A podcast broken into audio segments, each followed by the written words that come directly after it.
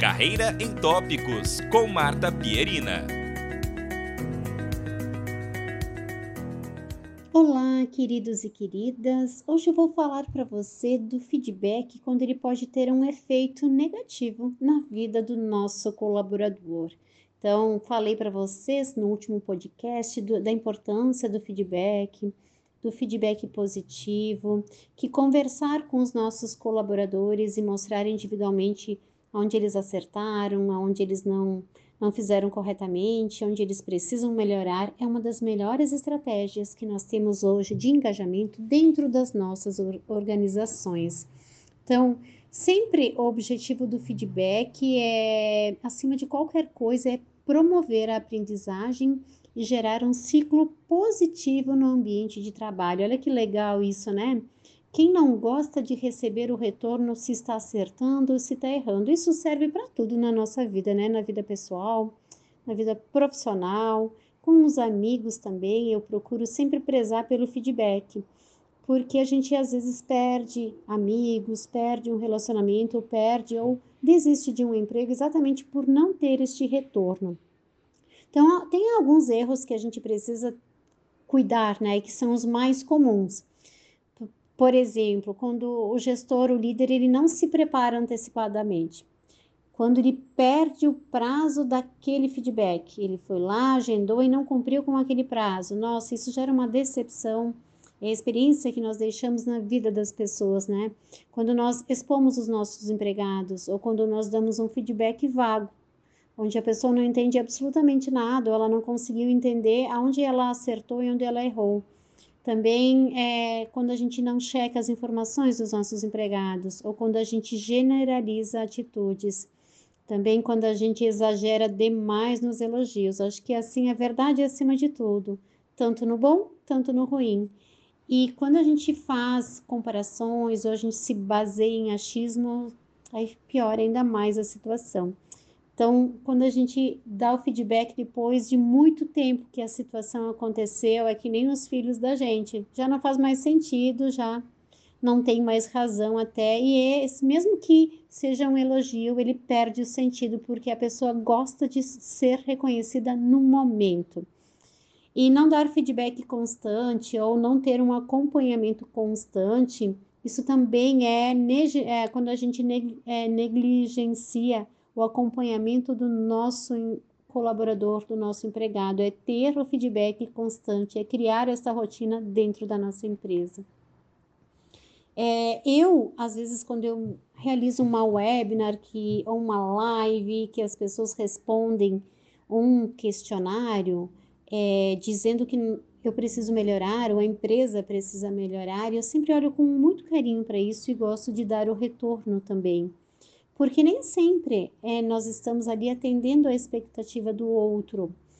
E é importante receber este retorno para conseguir melhorar. E às vezes a pessoa responde até o questionário com base no que ela está sentindo naquele momento. Não é porque eu não fiz um bom trabalho, não é porque eu não. É porque a necessidade, a expectativa dela era de ver ou entender determinada situação. E aquilo não foi demonstrado.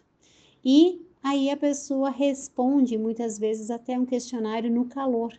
Então, na webinar, na última que teve, eu tive três retornos com nota 8. Daí eu pensei, nossa, o que tinha de estranho? Porque era só um tira-dúvidas, eu não tinha um PPT para mostrar, um sistema para mostrar.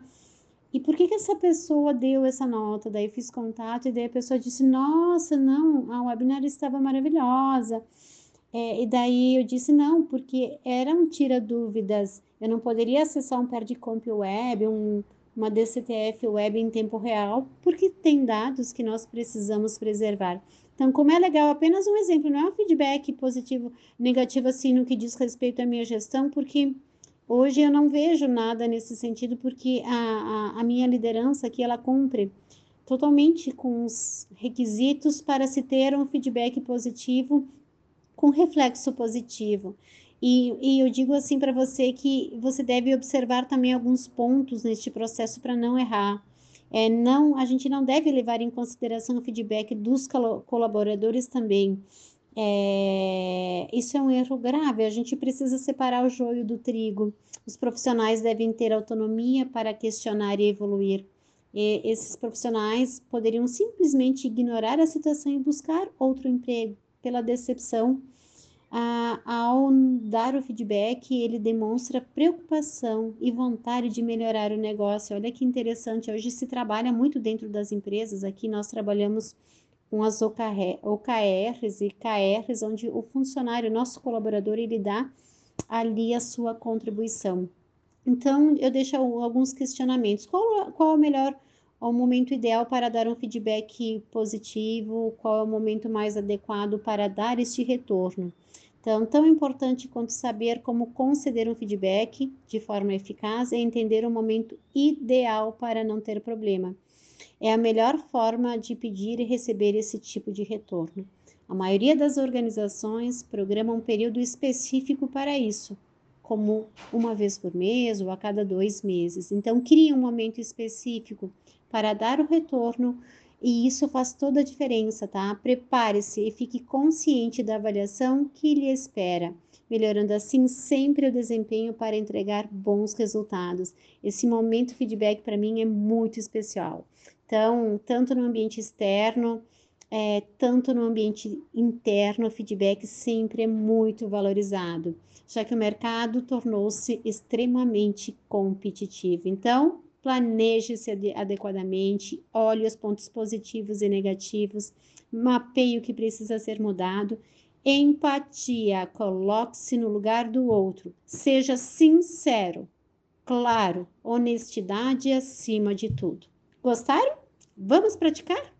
Um beijo e até a próxima. E digo mais: peça feedback para seus colegas e amigos. Isso nos faz refletir e crescer. Até! Acompanhe mais notícias em contábeis.com.br.